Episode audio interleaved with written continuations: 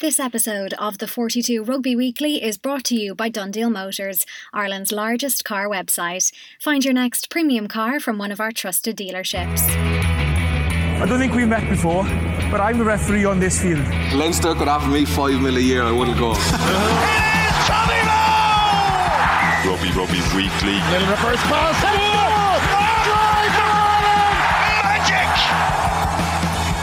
Hello, everybody, and welcome to Friday's Rugby Weekly with the 42.ie. It's Gavan Casey with you here and joining us to look ahead to a massive weekend, both in the URC and, of course, in the Women's Six Nations, is Murray Kinsella of the 42.ie. Murray, great to see you again, this time on Zoom, yesterday in person. How are you keeping? I'm very good. We had an interesting day yesterday. We did miss you on Monday on the pod, but back that I got to see you in person yesterday made up for it. We had to do a photo shoot yesterday for promotional material for the Rugby Weekly podcast. Just a couple of banners and things, I guess graphics that will be showing up on the new and improved uh, the 42 website. Uh, Murray was a thorough professional. At one point, I heard during Murray's shoot, uh, our photographer Alice saying, "Try something where you're sort of scratching your chin." Now, it didn't work with Gavan. She stressed that, but I think you nailed your marks there. The shots of us together are embarrassing. I hope they don't see the light of day, but um, there was a bit of crack. It was a bit of fun, and uh, I was just upset that Birch wasn't there for the three of us one pick would have been good. yeah, those shots of the two of us are going straight on my Instagram. By the way, they may never see the light of day on the site, but the public will uh, get what they demand. Come. What I didn't mention at the top there is probably the biggest news story in Irish men's rugby this week, which is a signing that we learned about as we sat at our desks yesterday. It just sort of came out of the blue. You were as surprised, I think, as a lot of Connacht fans to learn that they've signed Santiago Cordero. Question here straight off the top from one of our members, Owen Kenny. Who will have the sexiest back three in the URC next year, and why is it Connacht with Mack, Cordero, and Porchy? Because they're three excitement machines. That is just mouth-watering to think of the three of them on the, the pitch at the same time. And it's a brilliant signing. They did well to keep it under under wraps. Obviously, he was over a few weeks ago. We've learned since he visited Galway. He spoke to Tim Alnott. He spoke to Jack Carty. He spoke to Pete Wilkins about what's coming up in the next few years and how they're how they're going again and starting afresh with Pete Wilkins obviously as the head coach and in full charge. And he was really impressed apparently about what he heard and what he saw and the plans for the future. And this is a big, big signing. I I think it's maybe Connacht's biggest signing ever. And I've gone back through all the names that they brought in. Mils Muliaina obviously had a huge profile, but well into his 30s, well on the decline by the time he got over. But Cordero is in his late 20s. He's in his prime. He's still scoring tries in the top 14. He's got 45 Argentina caps. He's a proven world class talent, as Wilkins said. And you just didn't imagine Connacht being in this position to compete for a player like that, really. Maybe it points to things like the JIFF uh, regulations in France being bumped up, obviously the salary cap in England uh, being greatly reduced, and, and maybe there wasn't as much competition, but it's still a big coup for, for Connacht. It's You've seen the excitement from the supporters, and to think of him and Hansen uh, in particular combining two really world class players combining in a back three is thrilling, really. Cordero's footwork is out of this world, really. He can beat you in a phone box. His acceleration and pace have always been major strengths. As far back as 2015, when Argentina were shredding Ireland in the World Cup quarter final, he was really good in that tournament. He's done it in Exeter in, in the Premiership. He's done it in Bordeaux. He did it for the Jaguares before that. So he really has proven he's a smart guy. He's got great experience and seems like a, from, from all accounts, a really positive vibrant personality as well. And, and he referenced the fact that Connacht's style of play was a big attraction for him. And he suits perfectly what Wilkins is going to, want to do there. So really big signing, really big signing. A lot of clubs could do with a winger uh, slash fullback of his quality. And Connacht have done a brilliant job here to get him. This might sound like an obvious question, but does he feel like a game changing signing to you? And by that I mean, is he a guy that you would anticipate actually wins games almost on his own? Uh, that's a stupid way of framing it. I, I mean, is he a guy who scores two tries in a game and Connacht suddenly win a game that they'd lost the previous season, if that makes sense? Because that's the type of player he strikes as being to me, is somebody who has that transformative quality that can actually put a team over the top. He's exactly that. He's a difference maker when everything's tight and balanced. He's a Cheslin Kolbe esque figure who, when two defenses are performing really well, or conditions are tough. All he needs is a tiny sniff of an opportunity and he can score and he can beat someone on the outside, back on the inside. He can pop up all over the pitch. So it is very much that what, you, what you're alluding to. You can imagine of some days when the rain is pissing down and the wind is coming in from four different angles at the sports ground and the pats are slogging it out that he might be standing shivering there. But he's not really that kind of guy. He'll go and get stuck in and he'll be combative and uh, and all that as well. So he's going to be a huge fan favorite. There's no doubt about that, and already seems to be. And I think it's just given everything a big bounce now because it has been a strange time in Connacht. We've heard loads about the guys who are leaving. That's obviously led to some disgruntlement on their part, and there's been even within the squad players seeing what's happening here, and now this just gives it momentum. And it's not a cure all, obviously, for for everything, but it points out that someone like Wilkins can convince a, a player of his caliber to, to come and that um that this is the place for him and it, it's the right project. So I think it just gives everyone in the, the province a bounce and makes everyone else around Ireland and further afield sit up and, and take notice. Yeah, it sure does. Just on some of the disgruntlement that you mentioned there, Mer, I often see Connacht fans suggesting that that theme, if you like, is almost a media fabrication. Like the question is always like, well, where is that coming from? Almost, what's the source? Can you sort of outline uh, the reality as you see it there? I guess like the source typically is just players speaking off the record or coaches, and, and you just get a general sense of a vibe in a place, don't you? Like through back channels, not necessarily through what people are saying publicly. Yeah, of course. I, I would have to never say who, who I chat to. But um, no, no, yeah.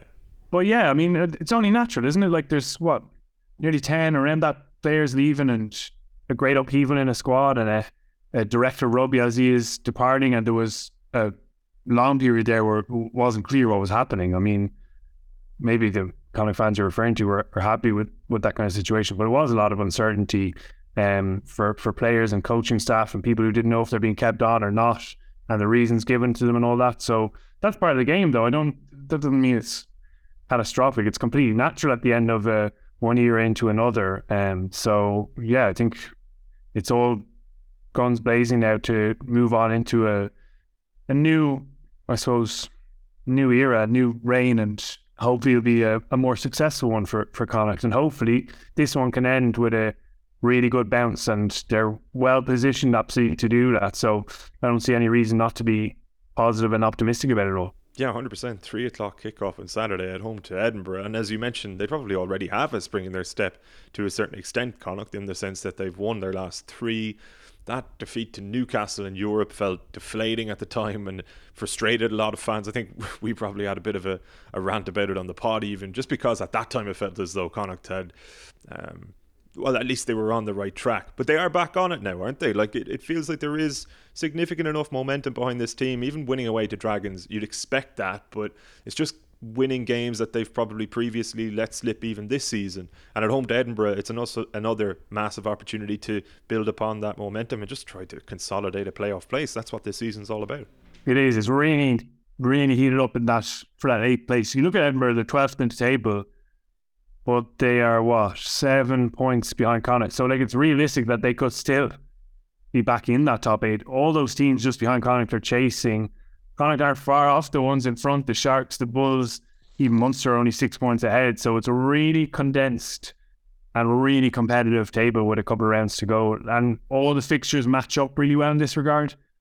Virtually every single fixture we've left in the URC is going to have a huge impact on deciding the the very end result on the table. There's a couple right down the bottom that maybe don't, but every single point, every single moment, every single tackle or missed tackle is going to count hugely in these closing rounds. And it's a real thrill to come back to that because often you come out of a Six Nations, particularly a Grand Slam, and there's a real um, deflating sense of, of, going back to, to regular business. But that's not the case at all. And it can't be the case for for guys who switch their focus back in. Obviously, the Grand Slammers have the weekend off, but for everyone else, it is straight back into big, big business. That's what I've absolutely loved about this week is trying to gather my thoughts briefly and wonder where were we again with the URC, and then suddenly realizing we were at an unbelievably exciting juncture in what is now an unbelievably exciting competition, which was unimaginable as recently as two seasons ago. In all honesty, um, what a transformation that's been just a reminder that the 42 Rugby Weekly is sponsored by DoneDeal Motors. Whether it's luxury cars, seven seaters for a growing family, or making the switch to electric, find everything you need at donedeal.ie. The Stormers are coming to Dublin, well, they're in Dublin, to face Leinster in what looks like a mouth-watering game. Where uh, on Friday night we record on a Friday, so tonight, if you're listening uh, live or close enough to it, and you spent a bit of time as well with Stormers head coach John Dobson during the week, and like suddenly, from what I gleaned from you as you relayed parts of that conversation, they're bang up for this one, aren't they? They brought the big guns, and it was really fascinating to hear them talk about that. Obviously, Damian Willemse, Malherbe, Marvin Orie, Deon Fourie, and Kitshoff as well in front row, what a front row with Joseph Dweba there as well. They all had the choice whether they wanted to come to Dublin and play this game or playing the the the Currie Cup back at home. They've got a big game there, there's Harlequins to come the weekend after in the Champions Cup round of 16, which is obviously a priority at the moment of winning that. But to a man, all those players said they wanted to come to Dublin. And he said, you know, you've got Frans Malherbe and Kitshoff squeezing into economy class to get up to, to play this game because they're well aware that Leinster are on course to have a home final in this URC season and that they may have to come back and play there. So better to go and get a sense of it. They also want to make a statement. They've had obviously huge success. They won the URC at the first time of asking. They've taken some big scalps, but they want to be in the Northern Hemisphere, away from home, away from South conditions, and make a big statement. He spoke about it as being, you know, a flag in the ground. And indeed, that was part of his presentation this week, a picture of the American Marines, but he swapped the American flag for the Stormers flag. And it was just really interesting to chat to and hear about their project and the reality of their rugby uh, home and the, the Western Cape province and the sheer scale of further potential there. It is kind of frightening when you hear talk about it. Population of over 7 million people there. They're absolutely crazy about their rugby. There's, I suppose, a struggle in terms of the the province, Western province has been in administration for a long time and really disorganized, but there's so much passion and rugby talent there. He's he, you know, saying like we produce ten lots a year who are over two meters tall, all 120 kg. Some of those guys we see go and play international rugby abroad, some end up not playing at all, and, and they're just by the kind of wayside in rugby. They, that's the level of, of talent that's coming through and athletic ability. So there's plenty more to come from them. They're on a mission to kind of make Cape Town smile, is the, the phrase they use. And he was really interesting to hear talk about how much the South African fans have grabbed onto the Irish teams in particular and really taken to those fixtures. They'll all be watching from the bars and the shebeens back home tonight as, as Stormers play and, and what for them is a huge fixture now. And, you know, he he reckons we'll have the planes full of Irish fans coming down in the future to to Cape Town. He said that Munster home match that's coming up is going to be huge and they expect a, a big, big crowd for that because Munster are, are a big draw. So it was interesting all that, and even his backstory. He's got two published satirical novels, um, and I actually had a, I've had a, I, I bought one after it to, to have a read. It's interesting stuff about a character called Jason. He calls himself the Jasonator, and it basically seems to be all the worst parts of South African life and society uh, in diary format. So interesting stuff there. He's the co-founder of Rugby 365 website. He's got a law degree, he's got a business degree, a degree in creative writing. He never really planned to be a coach. He just kind of fell into it by accident. He was doing a kind of management role for one of the University of Cape Town herds teams, and that seemed to go well. And he kind of got shot up the ranks. And you can see why he's very, very personable. He's very, um, he reminds me kind of Andy Farrell, actually, to be honest. He's real, he's really got that side, man management, I think, and understanding people's personalities and the right messages and so. So fascinating guy. He was obviously very close to the Connacht job in 2018. I had kind of forgotten that I reported on it at the time. It was either him or Friend who, who was going to get the job. It wasn't for him at the time, but I, I can only imagine he's had lots of other offers since because he's he's done great work. So um, it was fascinating to hear that. And yeah, as you say, they're well up for this game. So it's going to be really interesting. Obviously, Leinster without their Grand Slammers, still a strong team, but expecting a few fireworks at the RDS tonight. Yeah, they make just one change Rob Russell coming in for the injured Jamie Osborne. That's one change to the team that beat Edinburgh earlier this month and beat Edinburgh away comprehensively as well. So, do you see this Leinster team probably with maybe a 10 point swing as uh, the home side being good enough to beat a Stormers team that has its Springboks with it. And one three is that the is that the margin? Is? Oh, sorry, no. I just mean in general. I would look at home advantage as as being, uh, you know, almost a ten point advantage versus versus going away. I I, I yeah, I, I wouldn't. Have, I can imagine me really tugs. I don't know. I, I've kind of learned by that to think the Leinster are going to lose because they just invariably win, and it, it will be a new one for for Stormers. But on paper, there's more than enough quality for the Stormers there to to win this game. Even someone like Manny Libbok, who's being sought after by several clubs now and is a really brilliant out half. Uh, their their quality is right across the board. Even some of the players they've left in in, in South before that Currie Cup game are really excellent. So I would love to see a battle royale, and I think it'll be good for Leinster as well. They have breathing room obviously on the table, but they want to keep that record going.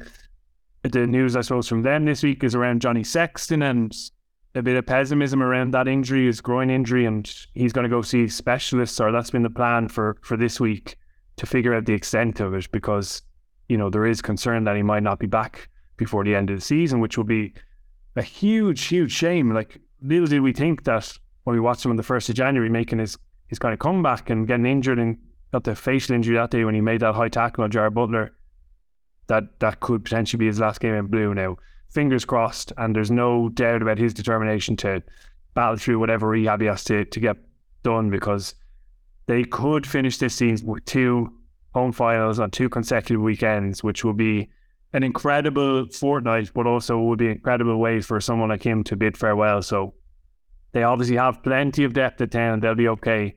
I think everyone will be rooting for Johnny Sexton to, to get back up and running sooner rather than later. Mm. Will it be his last season, though, is the question. We'll come back to that at some point. Listen, we don't have the teams for Munster Glasgow yet, nor do we have the teams for Ulster Bulls. Both of those games take place on Saturday. We'll obviously dive into them in detail on Monday once they've happened.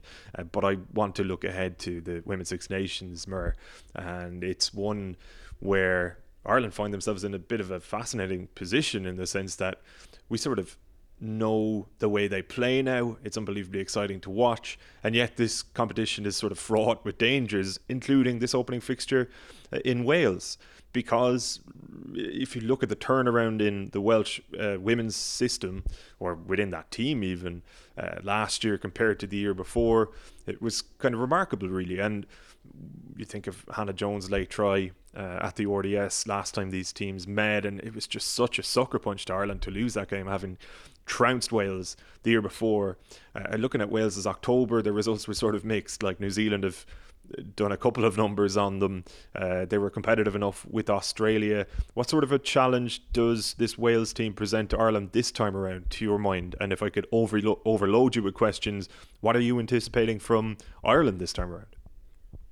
I don't exactly know. It could go really, really well for them, or it could go badly for them. You look at the let's start with the potential negatives. You look at the run of fixtures, it's quite difficult. They're targeting three wins, but all the three games against the sides who you would maybe expect them or anticipate them beating are away from home this year. They've got England and France at home, and listen, it would be phenomenal if they beat one of those, but it does seem um, unlikely given the quality of the French and given the quality of the English. Now, hopefully, they can close that gap, but the Welsh, Italy, and Scotland games are the ones they'll be targeting, and they're away from home. So, as you've mentioned, just very recently there, it is a a big disadvantage doing that. Um, the same time, they are good enough to beat those three sides, I think, personally.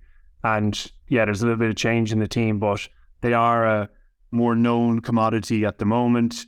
It was well flagged that those seven players will be missing. Greg McWilliams would absolutely love to have them. Obviously, all that quality, all that strike power, but they are going after a, a gold medal at the Olympics. You know, they obviously still have to secure that qualification. But that's the project. And I do think that if Ireland go to Olympic Games and really succeed in, in sevens, um, that will put women's rugby on the map. And that's the thinking in the RFU. I know everyone doesn't agree with that, but I personally think that people who are complaining about this now may, if Ireland win a gold medal at the Olympics, may be celebrating that achievement as as much as everyone else. And they've got a really good squad there. They're not here, so we're we're seeing the I suppose the next layer of talent, and a lot of these players are the players who come on to contracts now and who've been working really hard in the last few months. And I anticipate we'll we'll see uh, kind of what you alluded to there with the Welsh and their stuff slightly more in order, a bit of a bounce and a bit of a kick. And you look at the talent across the backline, even where they're missing those seven players, and it's really exciting. Maeve Deely, um, you know, she showed her potential in Japan, her quality. Aoife Dalton, I think, is a massive prospect in midfield, two caps as well, just early to it. Enya Breen now on a contract and pushing her potential to a to a higher level again. Natasha being someone similar, and then Molly Scuffil-McCabe moves into to scrum half, where she obviously has plenty of experience. It was interesting to me that Nicole Cronin started at ten with with Dannah O'Brien on the the bench. Dannah O'Brien obviously a huge talent in the game, but Nicole Cronin has lots of experience in a team that really doesn't have it. You look at the cap totals, and it's very lacking in, in test experience, which is no guarantee, obviously, but some, sometimes that know-how is is really useful. Um, and I think the excitement extends to the back. Like Siobhan McGrath is only 18, getting her first test start. As you said, I, will admit I haven't seen much of her play at all, and reports from the, the Celtic Challenge and indeed training around that were obviously really positive, and and the coaches feel she's ready. But that's really exciting to get that exposure so so young. The back row was still, even though we know those three players, Dorothy Wall, O'Grady, and, and Brittany Hogan it still has that fresh feel to it. And someone like Maeve O'Grady, we heard her during the week talking about the the ability to just train so hard and train so in such a focused manner that'll hopefully drive her game to the next level. So there's lots of reasons to be excited there, but you got to look at the, the the schedule and think it is going to be challenging for Ireland. The carrot is huge because if they finish in the top three, they go into the top tier of the WXV, which is coming for the first time later this year, that international competition, global competition rather, and you want to be in that that top category, even though it'll be really difficult for Ireland and you know there could be some tough days there. That's where you want to be learning against the very best in the world, rather than a step behind and, and still chasing from either further further behind.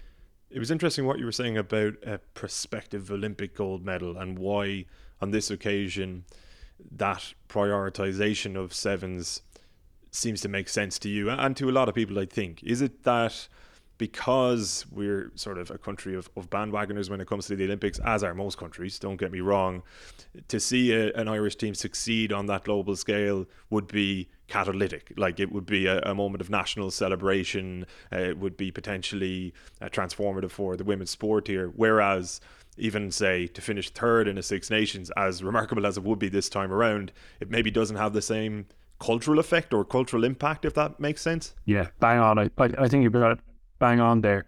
Also, like, this is a big project, is increasing the depth of women's rugby. And that's exactly what's going to happen now. And you don't want to write off, like, I don't think anyone is writing off of Six Nations, but if you can get another seven, eight players into important roles in, in Test rugby, it's going to only improve your your squad and your your depth chart a few years down the line when all the focus is again on a 15s World Cup and and players are more focused on that rather than, than sevens. And this is just my opinion. I know people, some people think it's just not ideal. Just put everything into 15s rugby and go after it. But I can see why they're why they're doing what they're doing. And yeah, the Olympics would be such an amazing platform to make a statement for rugby on. The lads last time were really disappointed with how it went for them in the end. It just never got going, and they themselves have huge hopes as well to put that right in, in Paris. Um, so I think whenever that comes around, and and they'll obviously have to qualify and, and make sure they're there, but that'll be a, a massive chance to to put rugby on a on a wider map. Magic. We will leave it there and wish the women's team the absolute best as they face Wales in their curtain raiser for the championship. We'll be chatting about that as well on Monday with Birch. Murray, good to see you. What's your schedule like for the weekend? I'm off to Thomond Park tomorrow. Really looking forward to seeing how Munster go and seeing if that momentum continues. As I say, we don't have a team there. Just hearing that Antoine Frisch might be out, which will be a big blow given the influence he's had. And um, that's still TBC. But it a what a matchup. Glasgow in the hunt as well. Munster very much in the hunt. Then we'll see Ulster and Bulls. Both of them absolutely in the mix. So promises to be a big night tonight and then a really big day of rugby with Connacht going as well tomorrow. Can't wait. It's members.the42.ie if you want to join us for Monday's pods, Wednesday's pods. We've been banging out post match pods during the Six Nations as well, and that will continue for Ireland fixtures as the year rolls on towards the World Cup. Uh, have a great weekend, everybody. Enjoy all of that rugby, and we'll catch you on Monday for members, and if not, this time next week for non members. Mind yourselves. Take it easy. This episode of the 42 Rugby Weekly is brought to you by DoneDeal Motors, Ireland's largest car website. Find your next premium car from one of our trusted dealerships. Drivers names for fill two double barrels. He spits out, breathes out, only smokes carols.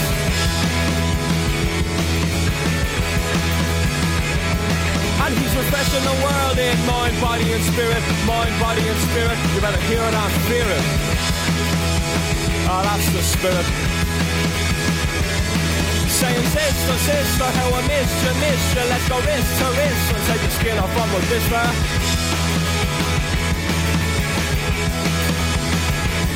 If you're a rock star, porn star, superstar, doesn't matter what you are. Get yourself a good car, get out of here.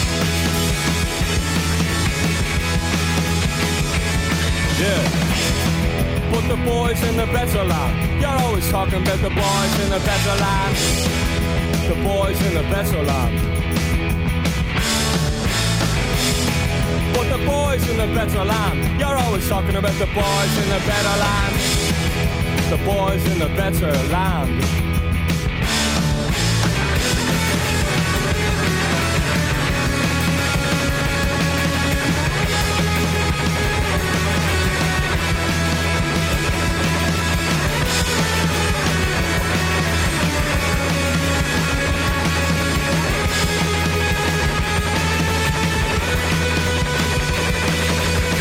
Got names to fill two double barrels. He spits out, breathes out, only smokes barrels.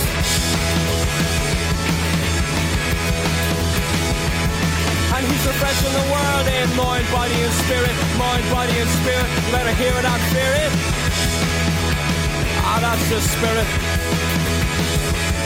Saying sister, sister, how I miss you, miss you. Let's go wrist to wrist and take the skin off of a blister.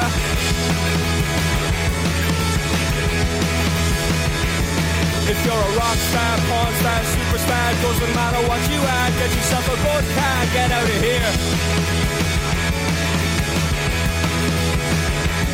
Yeah. Put the boys in the better land. You're always talking about the boys in the better land. The boys in the better land.